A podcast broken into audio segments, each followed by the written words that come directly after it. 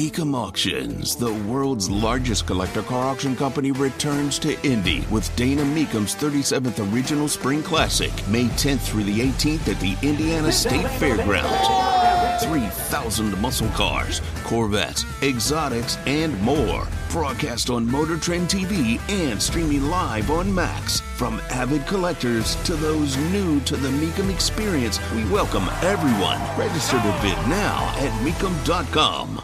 Tony Katz, the morning news, 93 WIBC. My name is Craig Collins. Is back tomorrow. Um, lots and lots of money is flowing into the governor's race in uh, Indiana. $5 million. Uh, Hoosier taxpayers, businesses, and political action committees have coughed up more than 5 million in a few short months toward the heaviest hitters in next year's Indiana um, uh, governor's race. Uh, that includes uh, Mike Braun. That includes uh, Fort Wayne businessman Eric Doden. There's a lot of people on the list. Braun leads the pack with 4.6 million cash on hand, having raised 2.2 million during May and June. Uh, you know what's interesting about this? I'm I'm glad that um, people in the world of politics can do such a great job of raising money. Uh, we talk about it often in the world of the presidential race that Trump is doing this or DeSantis is doing this, and there are some interesting uh, pieces of DeSantis audio out there uh, that I want to play. But it, it's funny already in the world of the presidential race. I feel as though I'm playing second banana stuff uh, when you're playing anything with DeSantis now, which felt differently a little while ago and could change. I'm not pretending as though it can't. Uh, but the same seems to hold true in the world of any other race that we talk about too, and how much money uh, is getting into uh, certain pockets and how that might uh, demonstrate the likelihood of certain um, individuals to be the likely candidates or the likely winners. And it, it it's actually, you know, what's interesting about it too, um, and this is a bit of an off the beaten path uh, version of a conversation about this.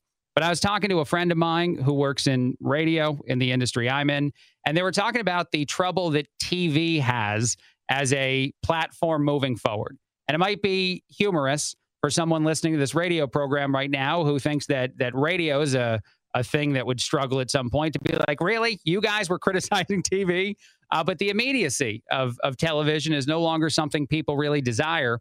And you wonder how all those political dollars are spent most effectively to reach people in a world where everything is diversified and different and moved all over. And I do think the one benefit to radio that is not necessarily the same about TV is the liveness of this. What I'm doing right now for you, uh, talking to you, is not changed at all. It's not, you know, um, uh, monitored by a large um, collection of human beings that are trying to make sure I, I, got a producer with me. We got traffic, we got news, we got other people. Uh, there's wonderful team members here in the morning, but it's not the same as television because they trust us. Um, they being our bosses, that we won't do anything to screw things up too bad. And I think that when you have those checks and balances and other broadcast formats, the liveness, the f- cool factor of live uh, goes away. And I know that YouTube and all those other things can do live uh, too. I just think that there's something unique about the and the way in which you can reach an audience on radio uh, through advertising as well, of course, through any uh, way you want to do it. And so when you say 2 million, 3 million, 5 million for political people uh, right now, I don't know if all that money is being spent on just traditional television advertising or if it's winding up other places. And so it's just interesting to me again because so many things are on demand in the world we live in today. Another thing out there that I did think was interesting is there was this uh, call to change some dress code uh, just weeks before uh, school gets started. This is Hamilton uh, Southeast Board uh, saying that they want some some big changes. Uh, I had a dress code my my whole life. I went to Catholic grade school, Catholic high school. I went to a Catholic university for a little while. They did not have a dress code, thank God. And actually, really, if they did, it would have been hard to rein some people in, I think. Uh, but you know what's funny? Uh, and this is just a, a simple reaction from me, and you can obviously feel whatever way you want about it. I don't think dress code is a challenging thing for people to figure out and for people to decide to follow. You can argue as to whether or not this should be happening. It should be happening uh, this late or this close to the school year. All that stuff, I understand how stress might be higher. Um, and I think some of it is because they're trying to prevent microaggressions or whatever they think is happening when someone wears a, a t-shirt or any of that. But I do think an aspect of of covering this as if it's um, akin to anything that's also incredibly challenging in our world is is disingenuous because no matter what the dress code is, no matter where you go to school, uh, when you show up, you are capable usually of following. You got to have one bland outfit or a few bland outfits uh, that can't in any way, shape, or form be outside of whatever dress code changes uh, people have.